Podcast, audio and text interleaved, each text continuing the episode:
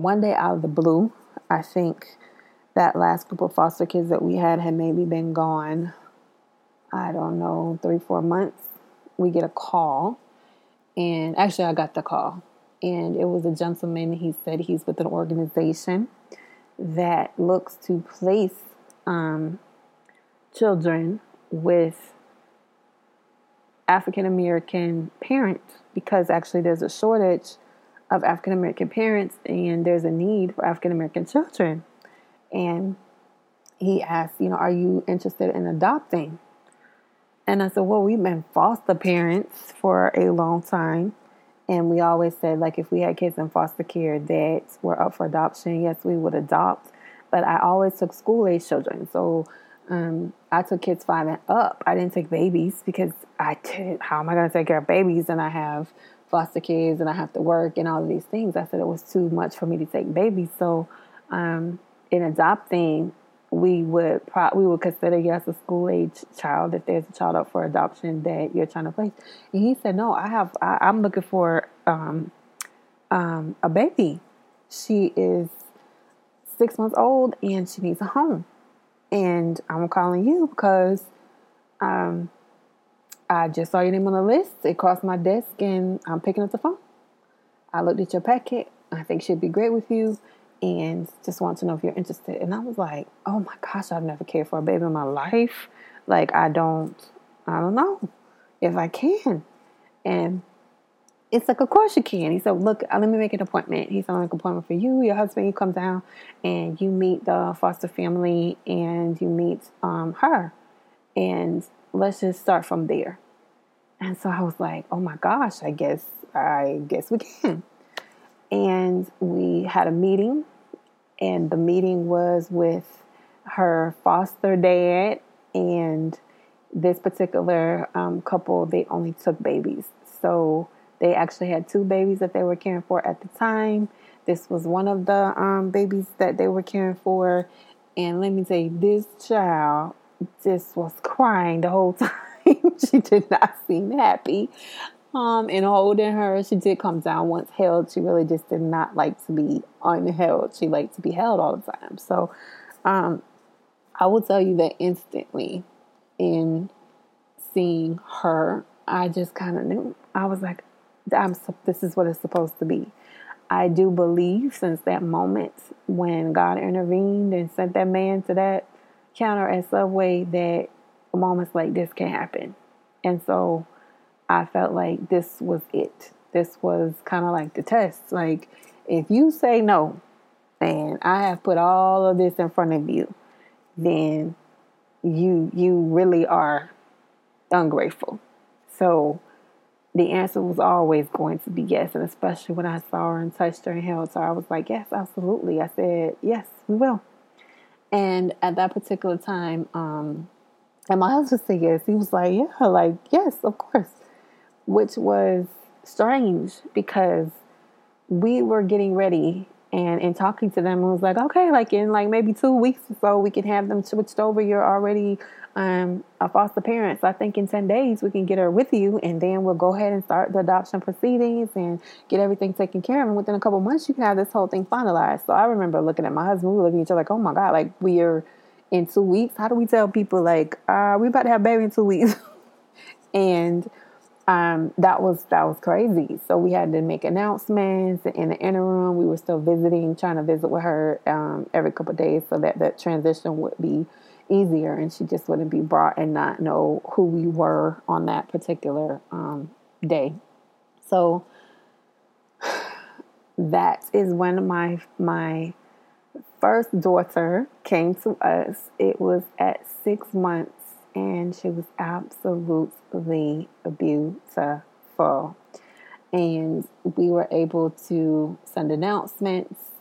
We actually were able to name her, and in her adoption procedure proceedings, she um, got her name and got the middle name of my husband's mother and our last name. So, in a matter of 10 short days, we were um, parents of a newborn, and in a few short months, we were actually adopted parents of the newborn, not just foster parents. So that was an unbelievable turn of events.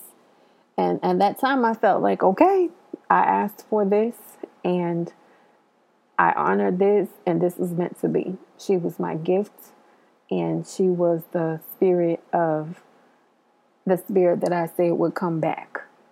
The bond that we have, even to this day, is so deep. And I truly um, believe that's because she had been waiting. She had been waiting all those years to get back. And I often tell her, like in her own adoption story, that, um, you know, it doesn't matter how you came to be in the family. Because even in the story in the Bible, Moses' mother loved him so much that she put him in a basket and sent him down that river, having faith that God would lead him to a good place. And he was. He was the adopted son of Pharaoh and raised there. So, um, same with you. Whatever your circumstances were, your mother had enough faith to say, I'm going to put her in a basket and I'm going to send her down the river. And I know that God will lead her to where she belongs. And He did that because this is where you belong. I've never had opportunity to meet her her birth mother. And I know other families that have adopted, and I asked, Do you want to meet the birth mother? What if your child wants to meet the birth mother? And I've always told my kids, say, if you want to meet your birth mother, I have no problem with that. None because I want to meet her and I want to tell her thank you and I want to reassure her that I have treasured the gift that you gave me. And you probably weren't, you didn't know, you just had faith and you sent your baby onward. But let me tell you, that faith led them to me, and I want to tell you thank you for being that selfless that you did that. So thank you for giving me this amazing gift. And that's how I felt about it. So that was my firstborn. I will tell you, she um, was with us not long at all. Maybe, gosh, two years. And we got another call. And in getting another call out of the blue, I'm telling you, we were not on a list. We were not looking. We were not anything. I got a call out of the blue. And um, we have another little girl, baby. She's two months old and looking for a home. And you guys popped up on the list. I'm like, what list is this that we keep popping up on? I don't know how this is, you know, happening. And at that time, I was like, I, I really don't think so. Like, this has been a lot to take care of. Um, um, she's just still a baby. I don't want to take another baby. Like, I don't think I can manage um, that. And um, I mean, she was um, she was um, just about two at this point, I think, or two. So she's a toddler, but at the same time, taking on another baby is really hard to have um, kids that are just two years apart, basically. So we um, again ended up at an event where everybody um, together in, in adoptive parents type of thing and she was there and the foster mom came and said here you know i want you to hold her and um, just look at her hold her. This you know we um, really want her to go to you guys. And at that particular time i guess because we hadn't responded immediately they had gone on to another couple. And so that particular couple was um, um considering the adoption and we're actually in the process of adopting. I said well i don't know. I guess i made you know, we already said we um, weren't sure, and they've already, you know, um, promised her to be with another person, another family, and so I think that I'm sure that'll go through. She's lovely. And they said, well, if it doesn't, you know, I'm not sure if it doesn't, then, you know, I really want you to, so and so. And I remember I was sitting there holding her, and it was that we were having a big bonfire event. And I was sitting there and I was holding her, and we were like back from the fire, but you could still feel the fire's warmth and um, she needed a diaper change. So I told her foster mom, "Say, hey, she needs a diaper change." And she said, "Well, here, go ahead. You can change the diaper." And I was like, "Oh," she's like, "No, I want you to change the diaper. She's gonna be your baby." so I was like, "She's not gonna be my baby, but I'll change her diaper." And I remember I um, went to change her diaper, and on her thigh, um, the opposite thigh of mine, where I have a birthmark, she had the exact same birthmark. And so my birthmark on my thigh is the exact same shape and it is a um, darker mark than my actual skin pigment. And, and on her opposite thigh, she had the same shape, but it was a lighter mark. It was like the inverse of my birthmark. I remember changing the diaper and going, oh my gosh. And when I saw the birthmark again, right? You have to have faith in God that these signs are there. You may not understand them when you see them, but when you know, you know. I felt it also. I was like, oh my gosh, he marked her. And so her being marked was that sign, like that you're you're not taking it seriously. So I'm gonna put this mark on this child so you know this is where she's supposed to be. At that point, I was like, "Oh my gosh, she has the birthmark." I told my she has the exact same birthmark. I'm looking at her and she's just smiling away. And at that moment, I knew I was like, "She's gonna be ours. She has to be. She has that mark." And so then I was feeling like, "Oh my gosh, someone else might be adopting her," and what's that going to do? I said no, and I was supposed to say yes. I messed up again. but um, about a week later, we heard that that couple had said no. And the bizarre reason of why they said no was that it was actually a Caucasian couple, and she was she's very she's light skinned. Um, her skin is lighter. I would say lighter pigment. She's still brown, but it's a it's a kind of like a caramel color brown. That they felt like she was just too dark. That um, they they didn't want to to deal with um, a black child, but because she was lighter skinned, they were considering it, but then they said no. So it's like, oh well, okay, then this was meant to be, and he lined it right on up. So again, within a couple of weeks, she was with us, and both of my babies became sisters and um, raised together. So I will have to tell you that even during this time, I have to applaud my husband for being amazing because he pretty much resigned himself to say, "We're going to take these these two babies because I know it means so much to my wife and and also to me that he felt a connection as well that this was actually meaningful and purposeful and if this was the way it was going to be he had also accepted it. And I don't I don't know why. I have to really give praise and say thank you for sending me someone that is okay with that. Because I don't know, my experience has been with other um, friends that I have that most men want to have their own children, their own bloodline, and that's very important to them. And to him, it was like we do have our own children. To both of us, we do have our own children. These are our own children. They just came to us in a different way. And so I give so much gratitude to him for um, feeling that way and still that connected to his children, even though they did not share the same blood. They got the name, um, they are our babies, and both adopted. So, two years apart and um, raised together. Um, absolutely amazing how both of them um, came to be. And from that point on, um, instead of really trying and thinking like I want to have my own um, biological child, I kind of stopped and I got a little scared. I actually got worried because I said, I, "What if we do have our own biological child too? How are these two gonna feel?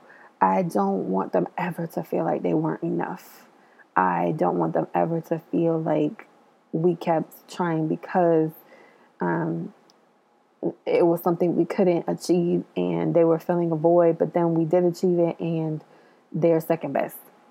So we did have a conversation around this is what our life is. We're going to stop like trying and say, this is it. This is what it is. And so we kind of both agreed that this is um, this is what our family will be, and it's okay. It's more than okay. It's, it was supposed to be that way and maybe we can be a voice for others that have really been wrestling with the idea of um, this is the second option for them instead of being this is the way that you were ordained, so to speak, to serve. And so we felt as though this was what we were supposed to do. It was never an option to do it the other way. And if we just live by that, then we're good. But if we keep thinking that um, we had to settle or even I don't think we thought that way, but if we begin to think that we settled, our kids will feel like we settled too. And that's not what we want. So to this day, birthdays are the biggest celebrations. I'm talking bigger than Christmas. When it is any of my kids' birthdays, that is a big deal. We celebrate birthdays real big. Themed birthday parties, over the top. Both had amazing sweet 16 parties, and um, we just really believe that birthdays are celebrated because I don't ever want them to think that because they're adopted, their birth was somehow insignificant. No, as a matter of fact, you're adopted, you're chosen, and we're going to celebrate your birthday because that's the day that you were born and you were brought into the world and became a part of our world. And it's important. It's the most important day, right? So we really celebrate birthdays way big. Um, I think many times people and couples and women kind of go and fall into this state of depression around not being able to bear children for whatever reason and forget that um, it, it's not just the bearing of the child, it's how you take care of children that to me really matters in the eyes of God. And I really think that we were given the same gift just in a different way. And how we looked upon that has been me saying, I think I did make the right decision. Um, and I know some others don't agree with me, but I don't think that I would have adopted two children had I not made that decision when I was 15 years old to get that abortion and not made the promises and commitments at that particular time that I wanted to play it forward or make up for it in some type of way. So I am forever grateful. I am forever grateful for being put in that challenging situation. And although I couldn't see it at the time, but I could see it now, it served me. And it brought about this particular chapter in my life and these two amazing children into the world and our worlds. So I'm always and forever thankful for that. Thank you for listening to Blood Ain't Always Thicker. Please hit subscribe and share our podcast with others that may need to hear this message.